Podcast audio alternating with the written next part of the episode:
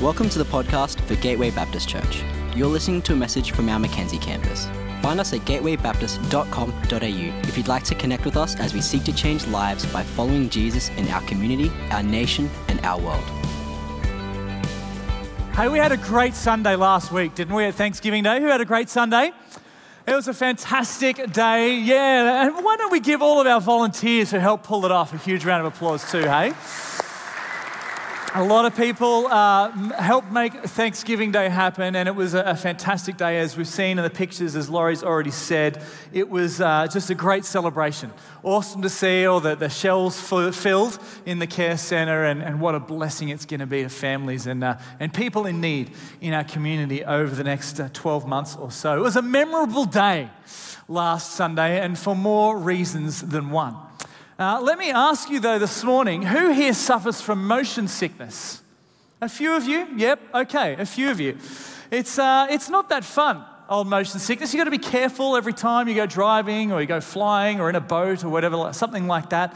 You know, if you suffer from motion sickness, it's actually really important to plan ahead.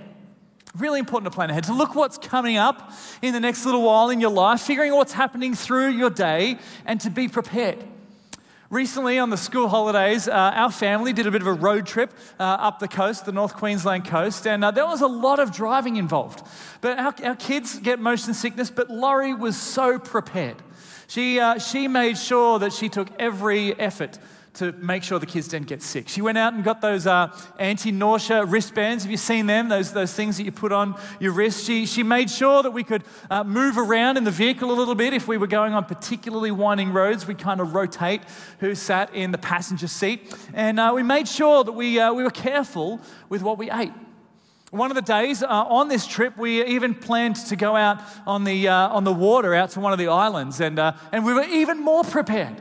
You know, we, we made sure that we, uh, an hour before going on the boat, we had those travel calming medication pills. Uh, we made sure we had plenty to drink and, uh, and we didn't eat too much. And although it was a bumpy and windy day, everybody got home safe and well. Not even a, a, a hint of travel sickness.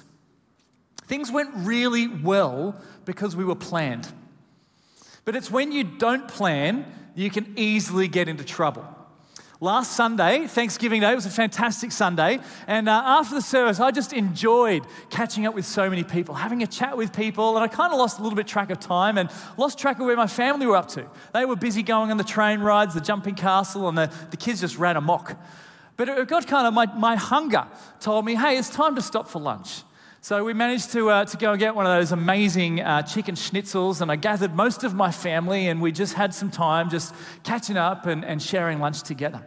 But my son didn't join us. He was too busy on the train running around. And straight after I'd finished lunch, I saw him making his way towards the giant spinny ride. And I thought to myself, oh, what a great opportunity for some father and son bonding, you know? And that's the only thought that went through my head. So I trotted over to the, uh, to the, the, the, ride, and, and there, were, there were a couple of spots left, and there was a, a spot that had two seats. And so I said, Hey, Saxon, why don't we jump on? He said, Yeah, great, fantastic. And so we're strapped in, and the ride starts going. And then I remembered, Oh no, I get travel sick. Did not plan for that at all. And so uh, I thought to myself, oh, yeah, she'll be right. This will be over quick. You know, these rides, they kind of spin you around a few times and then let the next people have a go. Uh, but uh, as we kept going round and round, I started getting more and more ill, sicker and sicker. And, uh, and, and I, I started taking uh, a whole bunch of steps to try and resolve this. I, I shut my eyes for a little bit, just tried to block everything out. That didn't help. I tried sticking my hand up and saying, Hey, we're done. Can we finish the ride? Can we stop spinning now? I reckon the ride operator just laughed. I even started praying to God, saying, Make it stop. My God, why have you forsaken me? He didn't even make it better. And so we're going around, spinning around, spinning around. I'm like, surely this is going to be ending very, very quickly. But no. Unfortunately, the whole world had to see my chicken schnitzel wrap that I just enjoyed for lunch. And I tell you what, I reckon, I reckon the ride operator just thought it was funny and just cranked it up to 11. By the end of that ride, I had decorated the entire 360 degree area I had completely emptied the contents of my stomach and I was washed out for the rest of the day. But wasn't it a great day, Thanksgiving Day, hey? so good, so good. Oh. See, when we don't plan, we can get into trouble very quickly. When we don't plan and when we act foolishly like that and don't think, we can get into trouble really quickly. That's why it's so important to plan. We, we, we have to plan for the important things in life, not just nav- navigating motion sickness, but for the important things. You know, if you, if you want to build the perfect home, you, know, you spend some time with an architect, you draw up the plans, you make a blueprint, you develop plans for your home. If your health is important for you, you, you make a fitness plan, you figure out a, a menu, and you, you might even count your calories. You develop a plan because your health is important to you. Over the next few weeks, we're going to be exploring probably some of the most important things in our lives our key relationships and the wisdom that God gives us to plan well in them. The next few weeks, we're going to be looking at how does God call us and encourage us to plan for our marriages? How does He encourage us to plan in our families? And how does He call us to plan in leaving a legacy? Now, I reckon it's going to be a really practical series, a really helpful series. I want to encourage you to be here every week over the next few weeks. And so this morning, we're going to explore God's plan for marriage. And right at the outset, I want to acknowledge here today that there are many different stages and phases represented in this room and represented online when it comes to marriage. For some of you here this morning, you have never been more in love with your spouse. Things are going great. But there are others who are going through a really difficult time in their journey, even just today. Some of you might be here today and you're just looking forward to that one day when you're going to be married, while others have had their marriage end in hurt and pain. Maybe you're here today wishing your spouse was sitting right alongside you, or maybe you're here today and you're praying that your spouse would one day come to church. In this series, we're going to be looking at a, at a few different situations. Even next Sunday night, we're going to be looking at the theme of singleness. But I just want to recognize that we're all in different stages and phases when it comes to marriage. But hopefully, today, there are some general principles that will help us all out, whether in our current or our future marriage, or even in our close friendships. I'm hopeful that there is some wisdom from God for you today. I believe there will be. See, great marriages don't just happen they actually take a lot of work. They need attention. They actually need a plan. See, if you want a great marriage, you can't just say your I do's and then sit back and take it easy. You can't put the work into, the, into dating, chasing your partner, and then when you finally get the girl or get the boy, you just go into cruise control and expect everything will turn out amazingly.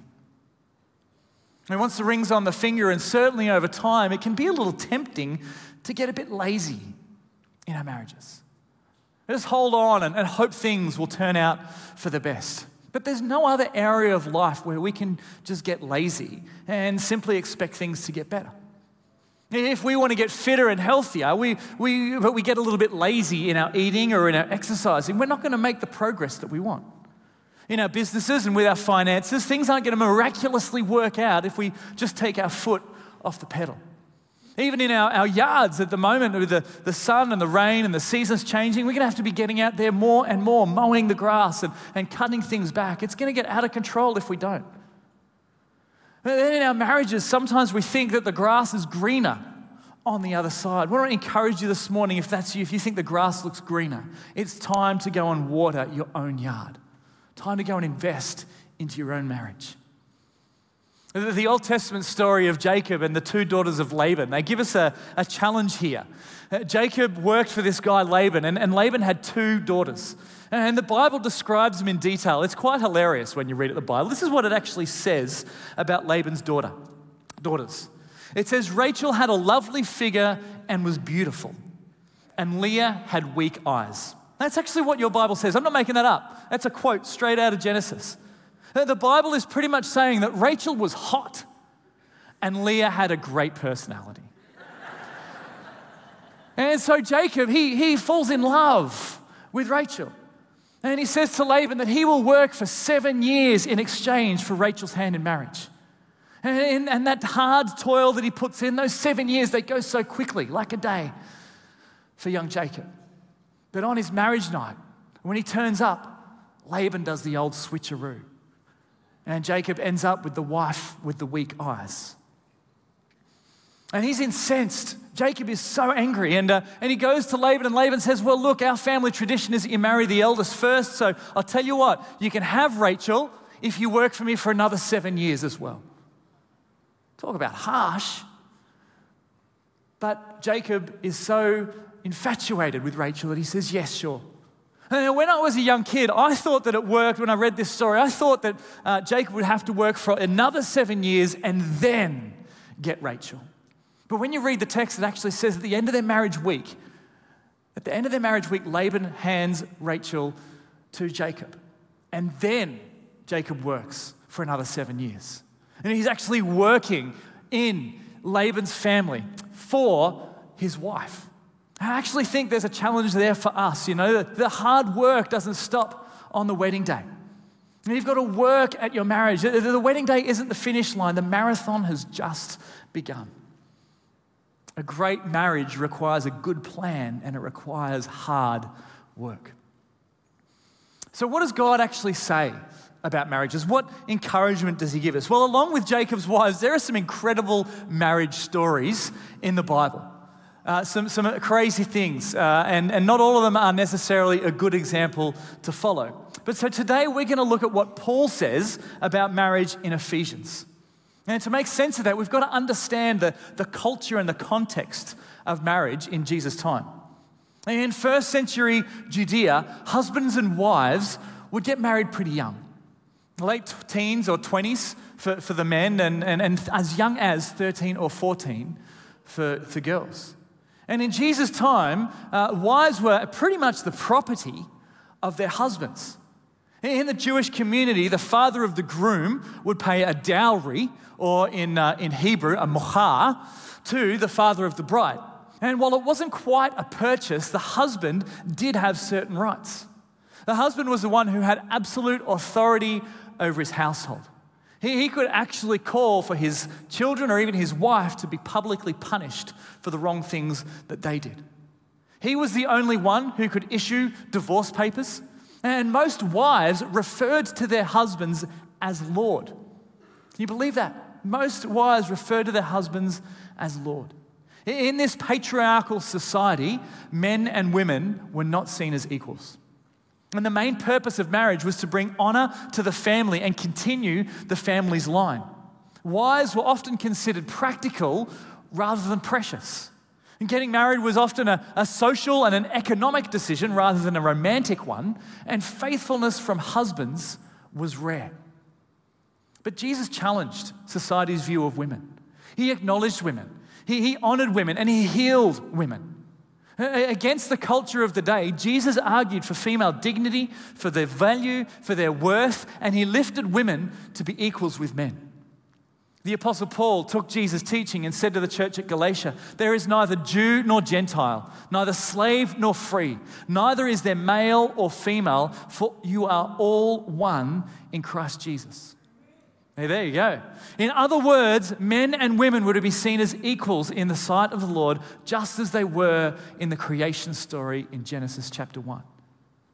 And so we've got to understand this to make sense of what Paul is saying to the church at Ephesus. I want to encourage you, if you've got your Bible with you this morning, open up to uh, Ephesians chapter 5, page 780 in my Bible. Uh, but uh, it's going to be on the screen as well. But it's, a, it's a, quite a fascinating passage, and I think has caused us some challenges over the years. Let me, let me start at verse 21 of chapter 5. It says this Submit to one another out of reverence for Christ. That's where Paul starts. Submit to one another out of reverence to Christ. Wives, submit yourselves to your own husbands as you do the Lord. Now, over the years, this has been a really controversial scripture. Taken out of context, this verse has been used to justify, I think, all sorts of unhelpful teaching. But I want to show you something really interesting in this passage. Verse 21 says, Submit to one another out of reverence for Christ. This is Paul's starting point. This is where he begins. Submit to one another. At this point, he doesn't mention male or female, he just says, Submit to one another. Then, watch this, in the original Greek, in verse 22, the original Greek actually reads like this Wives, to your own husbands, as you do to the Lord. Notice there's no actual word submit there. The verb submit doesn't appear in the Greek. When the, when the translators have moved it from Greek into English, they've had to pull the verb submit from the previous sentence to make it make sense. So, this is what Paul is saying. You know, Paul is saying marriage is about submission, but for both husbands and wives. It just so happens that he addresses the wives first. Let's continue and discover a little bit more. Verse 23 says, The husband is the head of the wife as Christ is the head of the church, his body, of which he is the Savior. Now, as the church submits to Christ, so also wives should submit to their husbands in everything. But for Paul's original audience, this is not the divisive part. This is not the controversial part. As we saw before in the culture of the day, wives submitting to their husbands was the standard, it was expected. Wives were used to submission, they were the ones who were calling their husband Lord. It's what Paul says next that is really the controversial bit. Paul commands husbands, love your wives just as Christ loved the church and gave himself up for her to make her a holy to make her holy cleansing her by the washing with water through the word and to present her to himself as a radiant church without stain or wrinkle or any other blemish but holy and blameless in this same way, husbands ought to love their wives as their own bodies. He who loves his wife loves himself. After all, no one ever hated their own body, but they feed and care for their body, just as Christ does the church, for we are members of his body. This is the controversial bit. This is the new teaching. In, in the light of Christ, Paul brought new meaning and focus to marriage. Paul's argument is that each partner in Christian marriage has a responsibility to put the others first. Marriage for Jesus followers is not all about the man being served, but husbands actually have an obligation towards their wives to give themselves up for their wives, to put their wives first, like Jesus put the church first. And this was the controversial teaching in Paul's day and age. But it makes a lot of sense See, Jesus told his followers to love each other as I have loved you. And that greater love has no one than this to lay one's life down for one's friends. In the same way that Jesus sacrificed himself for the church, in Christian marriage, both husbands and wives are to sacrifice themselves for the other. Paul is saying, Look to Jesus in your example of marriage. Put the other first. Sacrifice yourself for your spouse. For Paul, marriage is an ongoing act of mutual self sacrifice. Let me say that again. Marriage is an ongoing act of mutual self sacrifice. So, with that in mind, how do we honor God in our, in our, and our spouses in our marriage? How do we reflect Paul's picture of this marriage as being an ongoing act of mutual self sacrifice. Oh, I've got three simple encouragements this morning, and they're, they're probably so simple that they kind of almost think, well, that's, that's common sense. But I reckon sometimes statements are easy to say, but much harder to do. And so I'm going to begin uh, with, uh, with this one. And these, as I said, these are really simple statements to say, but much more difficult to actually do. Firstly, one way that you can, uh, you can uh, live out your marriage as an ongoing act of self sacrificial love is to express your sacrificial love with your words. Express your love with your words. Words are incredibly important. I think oftentimes, though, that the most important words can sometimes remain unspoken. Sometimes we might think them in our head, but they fail to come out of our mouths. I'm sure I'm not the only one who said to their wife, Hun, didn't I tell you yesterday that I couldn't pick the kids up today? Or did I just think that? Maybe I am the only one in the room who does that. But I think sometimes we have these thoughts and we don't always verbalize them. And I think we have these great encouraging thoughts about our spouses, but we never get them out of our heads by expressing them with our mouths. The writer to the Hebrews says this He says, Encourage one another daily, as long as it is called today, so that none of you may be hardened by sin's deceitfulness. The Bible challenges us to encourage one another daily so our hearts aren't hardened. Expressing our sacrificial love on our wedding day by saying, I do, and leaving it at that is just not enough. We need to encourage one another daily, lift each other up, express our love with our words constantly. And I reckon we do that a little bit differently based on our gender. The guys in the room, let me talk to you for a moment. Let, you, uh, let me encourage you to express your sacrificial love to your spouse using words of affection.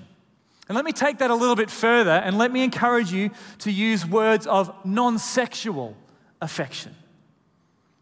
What are words? What, are, what is non sexual affection? Well, it's affection that is non sexual. See, us guys, we can kind of kind of make everything a little bit like that. We can make everything a little bit weird. You know, when our, our, our wife says to us, Hey, can you wash the dishes? Some guys kind of go, I can wash your dishes. And just make everything kind of a play, make everything a setting up expectation. And some of you laughing awkwardly, but it does happen in many homes, I know. But if we, that's what, that's what that, you know, expectation and all that sort of stuff comes with. But words of non sexual affection, they're words of gratitude, of encouragement, and they come attached with no expectation.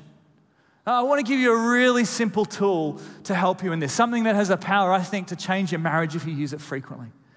Just to tell your wife not just that you love her, but tell her why you love her.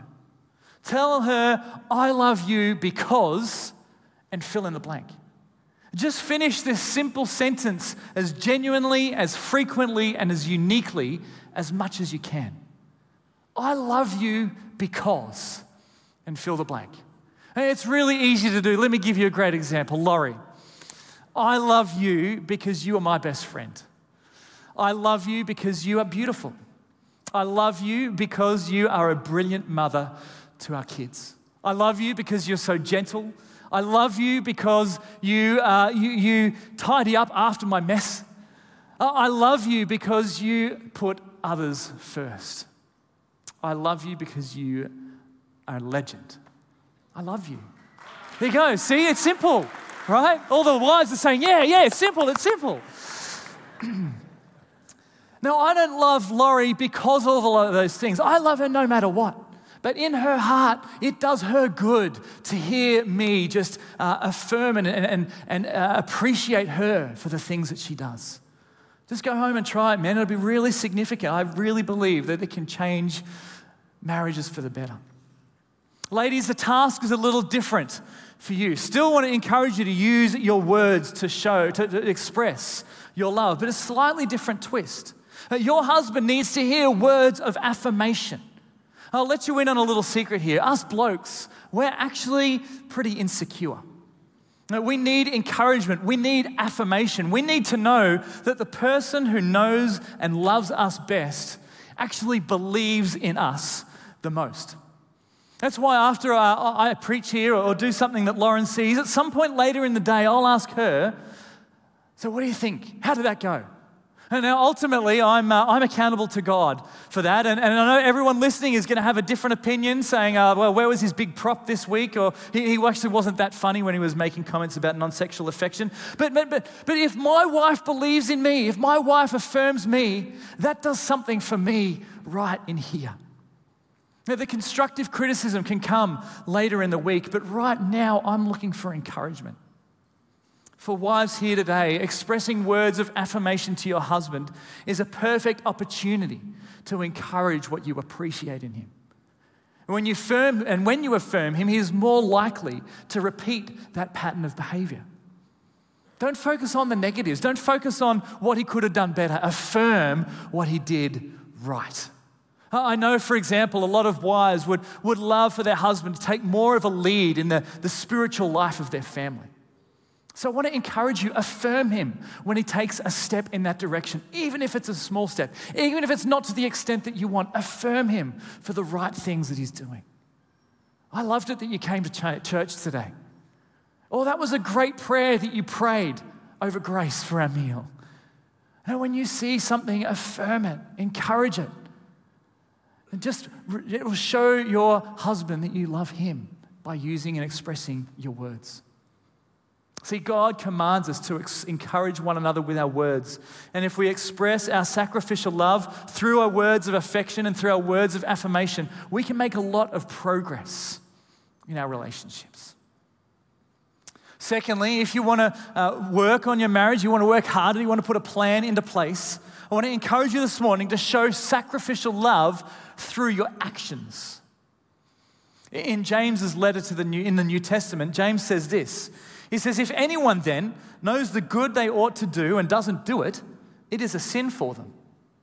There are times when you have the, the best of intentions. There are times when you've got the greatest ideas in your head. But you can never show your love effectively if you don't actually make it happen. To strengthen our marriages, we need to close that gap between intention and action, and to show our love through what we do. If you're thinking about going home early from work, then go home early from work. If you're wondering what show to watch, then make a conscious decision to watch what your spouse wants to watch. If you don't know what all that noise in the, in the bathroom in the evening is, get off your phone, go find out, and take the initiative to bath your kids and put them to bed. It might just be the most romantic thing you've done all year. But don't just have the idea in your mind. If you think of something that will show your love, put it into action. Do it. And it can have an even greater effect when it's unexpected.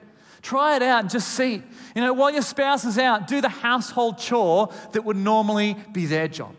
Or, or write a bunch of post it notes and leave them around the house where your spouse will find them in the drawers or on the dishwasher, in, inside the fridge. Or, guys, send flowers for no reason at all other than to let you know that, uh, let your wife know that you love them.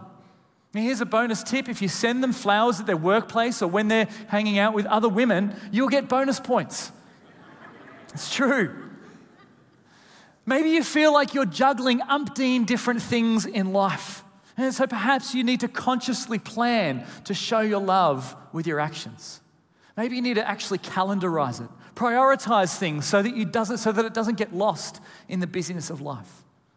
Maybe you need to sit down and open your calendars together and find that night you can get away. Or arrange for uh, someone to come and mind the kids and get out to that restaurant that you've always wanted to visit, that movie that you've wanted to see. Or it could be even to help, it could even be helpful to schedule your intimacy. Maybe you need to have Monday Fun Day in your calendar. No, you could probably come up with names for the rest of the week as well. I'll leave that to you. But if you want to strengthen your marriage, show your sacrificial love through your actions. Close the gap between your intention and your action. Develop a plan. Don't just think it, but do it. So, we're going to express our sacrificial love through our words, show our sacrificial love through our actions, and lastly, we're going to cultivate sacrificial love with our thoughts. There's no such thing, let me, let me burst the bubble right now. There's no such thing as a perfect marriage, because there's no such thing as perfect people. I reckon Laurie and I have, had a pre, have a pretty great relationship, but this week we've, we've been kind of ships crossing in the night. We haven't connected, we haven't really seen. It's been a, a, a challenging week, in all honesty. In our marriages, despite our best intentions, we're going to disappoint our spouse. We're going to let them down, we're going to frustrate them. And often we can get tempted to point the finger at our spouse and highlight their shortfalls. Point the finger and say, Oh, you're the problem. And it would be so much better if, if he was more like this or she was less like that. Oh, I wish he was more spiritual, or I wish she was more adventurous. Oh, I wish he was more romantic, or I wish she was less critical. Oh, I wish he was less insensitive. I wish she was more affectionate. We could go on and on. But my encouragement to you this morning is instead of whinging about where your spouse is not, continue to let the Holy Spirit to grow you into what you're supposed to be. That's why it's so important to cultivate sacrificial love with our thoughts. Think for a moment what Paul says about love, how he describes it in one of the most famous verses about love throughout all of history. Paul says in the letter to the Corinthians, he says, Love is patient, love is kind. It does not envy, and it does not boast. It is not proud. It does not dishonor others. It is not self seeking. It's not easily angered, and it keeps no record of wrongs. Love does not delight in evil, but rejoices with the truth. It always protects, always trusts, always hopes, and always perseveres. So many of those characteristics of love begin up here in our heads. See, if we want to strengthen our marriage, we need to cultivate sacrificial love with our thoughts. Love doesn't let anger fester inside of us. Love doesn't hold grudges. Love forgives quickly and it keeps trusting, it keeps hoping for the best. So deal with conflict healthily. Don't go to bed angry with your spouse. Resolve your conflict before you go to sleep. Stop holding on to that grudge. Forgive your spouse for what has happened in the past and step together into the future. And if you don't like what you're getting in marriage, instead of trying to change your spouse, look at what you're giving. Maybe, just maybe, God is wanting to do a powerful work within you. Now, I reckon our, our, thoughts are the, the hardest ones sometimes to control because we can very easily sort of throw our partner under the bus. I encourage you to cultivate your thoughts, to can build that sacrificial love by cultivating your thoughts. See, marriage is an ongoing act of mutual self sacrifice. And great marriages don't just happen. We need to live out a plan to strengthen our relationships. So we can do that by expressing our love with our words, showing our love with our actions, and cultivating our love with our thoughts. And as we do that practically, I thought it'd be helpful this morning to hear from a few married people at Gateway and find out what they do. People who are at different stages of life and different challenges, and, uh, and, and hear from them and their wisdom. So, would you welcome this morning Kimmy Close, Tim Hood, and Carol Alcorn as they come up to share? Give them a round of applause.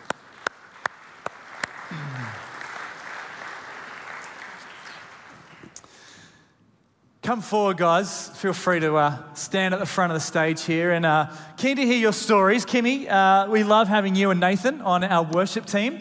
Uh, how long have you guys been married for? 11 years. 11 years. That is great. And I know uh, you've got two young kids at home, uh, massive handful. Nathan's got a busy job at hospital, including calls and all that sort of stuff on the weekend. So you guys are juggling a little bit, right? Tell us uh, what, what sort of plans have you put in place to develop your love for one another? Yeah, well, as you said, so we're in a season at the moment where um, we're very busy. Nathan's pretty time poor, um, and I live in a kind of semi permanent exhaustion um, with our kids and what's going on in their lives. Um, but uh, so Nath gets up significantly earlier than I do in the morning to get to work. Um, and I am a don't talk to me before 7 a.m. kind of person. um, a few years ago, uh, Nath started getting up half an hour earlier than he already was, um, to make sure that the kitchen was clean and the dishwasher was emptied. Um, and then he started making me a coffee in a keep cup and put it on my bedside table when he left for work in the morning. And I honestly, like, I never see him mostly in the mornings. Um, and so just that little, you know, he didn't have to do that. I didn't ask him to do that, but he chose to choose that way to put me first and to show me every morning when I wake up with a hot coffee, everybody's day starts better. Um, and um, yeah, so I just say don't underestimate um, the little things. It's really important. Yeah, that's good, Kimmy. Really cool.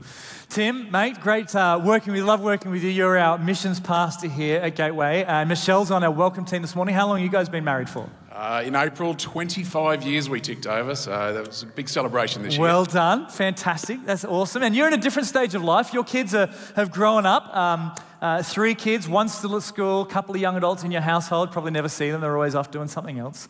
How do you and Michelle strengthen your marriage? What plans do you put into action, mate? I reckon uh, it's about foundations, and you can put foundations down any day and every day through your marriage. See, we live in a consumer focused, throwaway society. And uh, that's not fertile soil for any relationship, let alone a marriage. And so, if you don't want to have a consumer focused, throwaway marriage, you've got to do something foundational about it. And, and part of it is putting, as you've said, Tim, it's putting uh, the other person first. It's putting their interests in front of yours, trusting them that uh, they're going to be your cheer squad and you're going to be their cheer squad. And, and also, uh, for, for us, as we went into marriage, You know, divorce wasn't an option. And so, therefore, we said if, if it's not an option, we don't want to have a marriage that we're going to endure. We're going to want to have a marriage that we're going to enjoy. And so, therefore, we're going to have to put in effort. We're going to have to be intentional. For us, you know, one of the ways we do that is we make sure we put, put aside some time to go and find something that we mutually enjoy doing. We love going out uh, to, to have a meal together. And we're also careful that we make sure, particularly at this stage of life, that we're not just talking about the kids all the time because uh, that's not always going to be our conversation and we're going to lose that foundation if we're not careful. And uh, another really practical thing that uh, I discovered, particularly as the kids were growing up, was I realised I had to do a bit more to help around the house. I was busy at work, but I had to do something more. The model for me was mum always did the cooking at our place, but I decided that I'd give cooking a crack and uh, I wasn't very good to, to start with. I then also realised if actually I wasn't buying the, the food into the house that I didn't have the right things to work with. So I took on buying the groceries, doing the cooking, and I've learned to love it. It's been a real blessing to my family and blessing to my wife. And, and she does things, uh, a bit of role reversal. I get, I've got. Uh, what do you call it, grass allergies. So she mows the lawn and she blesses me with that. I bless her uh, and the family with cooking. And that, it just keep doing simple things, showing each other you love them. Yeah, that's good, Tim. Carol and Ross, uh, you guys have been married the longest here. Can you tell us uh, how long have you've been married? Uh, almost 49 years. I reckon that's worth a round of applause, don't you? Hey, so good. And uh, you've got you've got quite a number in your family. Obviously, no longer living at home. Tell us really briefly who. What's your family look like? Uh, we have three happily married children and uh, 11 grandchildren. 11 grandchildren. So, So aging 19 down to five. There you go. So, if we uh, here want to get to you know a half century of happy marriage together, what sort of tips would you give uh, us around strengthening your marriage? Uh, firstly, I would, I would say putting Christ at the centre of your marriage and praying together regularly. Not always easy, but we try to do that as much as we can. Uh, secondly, uh, oh, blank. I've got a blank. uh, just the way we treat each other. Um, always putting your partner first in uh, everything you do. If, if they're doing that and you're doing that, well, things will have to go right. Um, but, uh, and thirdly, uh, being aware of your partner's emotions. Um, we all act and react differently to things, but if you know how your partner's going to react, then um, sometimes you might have to put yourself in their shoes or, or even into their minds uh, to get to know how they are going to react. Uh, that can be very beneficial. And we will get it wrong, but when we do, we always need to apologise. And saying sorry is very important and not going to bed with unresolved issues. Uh, one other thing, I think it's been touched on, and that is make time for each other. Some have busy lives, as we've heard from Kim, uh, and young families. If that's the case, well, wait till they go to bed and set up a nice table with your favourite music and candles and have a lovely dinner together. And make those special memories so that when times are tough, you can think about those things and they will uh, give you a lift and make you strong. That's awesome. So good, Carol. Really appreciate you and Ross. And hey, why don't we give all three uh, of these amazing people a round of applause? Thanks, guys. Marriage is an ongoing act of self sacrifice. And when we express our love with our words, we show our love with our actions, and we cultivate our love with our thoughts, God gets glorified. And that requires hard work. It requires us to develop a plan to put it into practice. And so this morning, I want to give you some homework. I want to give you a challenge to do sometime this week. And that's simply to sit down, have a conversation with your spouse, and ask this question What more can we do to put our love into action? Maybe you need to sit down and, and uh, have a coffee together, or after the kids have gone to bed, uh, as, uh, as Carol mentioned, maybe go out for lunch or, or invest, just go for a walk after work. But take some time to invest in your marriage. Have an open and frank conversation about where things are at, how you use your words, your actions, and your thoughts, and discuss what each of you need as you look forward. Ask yourselves what plan do you need to put into action if we want to, if we want to strengthen our marriage so that it brings God more honor. Maybe there's some ideas that we've explored today that will be part of that plan. Perhaps you'll come up with your own. Or maybe you're in a stage of life where you just need a little bit of extra help to explore that question. Now, the team at our counseling center would love to help you work through those questions together. Just be a third party who can kind of be, a, uh, be someone who can ask the questions of, of both of you and, and just help you to develop a plan. And marriage counseling is not just for when things are strained, marriage counseling can be an important part of healthy marriages. You can just simply head to our website to find out more. You can book online and connect with some people in there. They would love to sit down with you and help you map some of that stuff out. But I want to encourage you find some time this week to have that conversation, to discuss how you can continue to mutually self sacrifice for one another.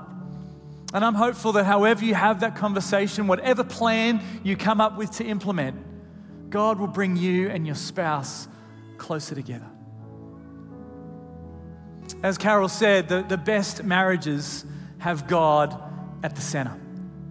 The strongest marriages plan to honor God, to imitate Christ as he gave himself up for the church. The Bible says that a cord of three strands is not easily broken. And so this morning, I would love to conclude by praying for all of our married couples. And I recognize that there's a bunch of people in this room and online who are at different phases and different stages, but I just hope you can uh, forgive us just for one moment of this year, taking some time out just to pray for married couples. Just to pray that, that God would be at the center, that God would strengthen you, that God would encourage you. And you can make sure that Jesus is the foundation of your marriage. So, right now, I'd love to invite you, if you're married here today, to jump to your feet. You might not be here with your spouse, and that's quite okay. I just want to encourage you, if you are married, I'd love to pray for you right now. If you're with your spouse next door to you, just hold their hand. I love seeing Ross hold uh, Carol's hand as she shared this morning. Just hold their hand as we just want to pray with you and lift your marriage up to God. Father God, we thank you for the gift of marriage. God, I thank you for each and every marriage represented here today and online. While, while I'm praying, if you're watching online, can I encourage you, drop your name, your, your name of you and your spouse, maybe how long you've been in uh, married for, drop it in the chat. We'd love to be praying with you as well. But God, we thank you for each and every marriage represented here today. Jesus, we, we thank you that you have drawn uh, people to find one another. And God, today we just want to lift those marriages up to you wherever they are at. God, we recognize that some might be really struggling at the moment. God, I pray that you would just breathe fresh life into marriages today. Lord, where there's, uh, where there's unforgiveness, would you bring forgiveness? Where there's harboring of grudges, would you bring release? Jesus, we pray that you would just, uh, you, would, you would bring your love and your light into marriages today, all across this room and, and for those who are watching online as well. God, we want to lift up uh, those marriages that are, that are doing it well at the moment.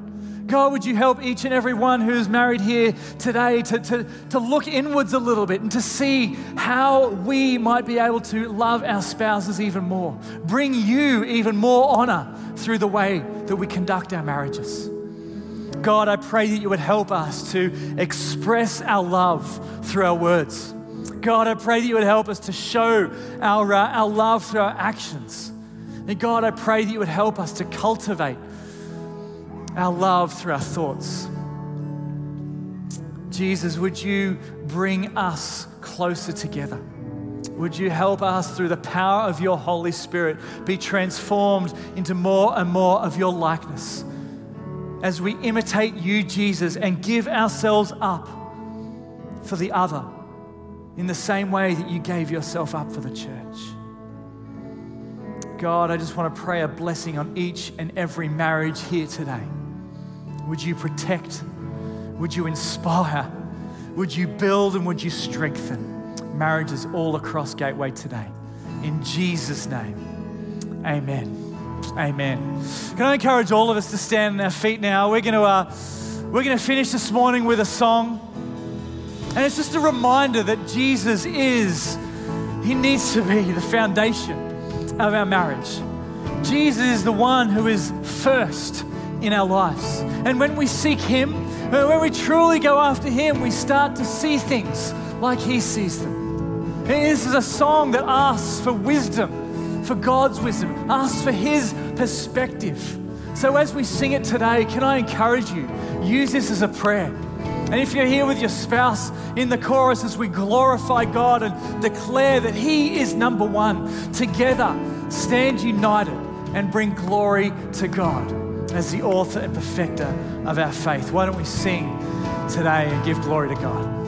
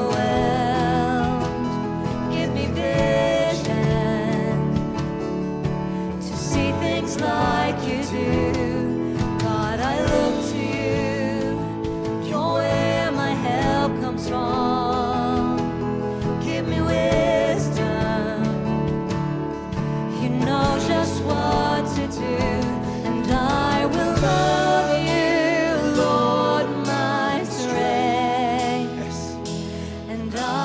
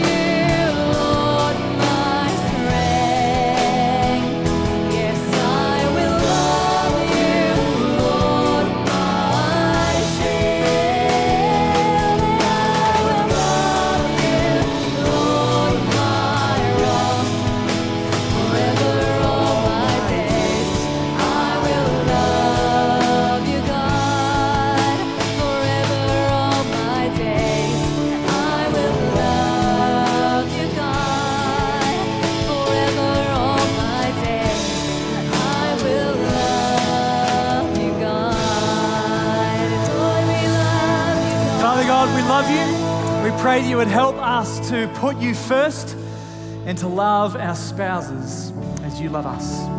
Thank you, Jesus. Amen. Amen. Hey, I want to encourage you if you're here today and you are looking for somebody to pray for you. You're just in a stage of life where you would like some prayer. I want to encourage you to come down the front after the service. Our prayer team, some of the pastors will be here for you. They would love to pray with you. I want to encourage you as well. Come back next week. We're going to continue the Our House series and uh, it's going to be a fantastic one. So look forward to seeing you next week. But God bless. Have a good one. We hope you've been blessed by this message. If we can pray for you or you would like to take further step in your relationship with Jesus, we would love to connect with you. Please head to gatewaybaptist.com.au and click on Get Connected to let us know.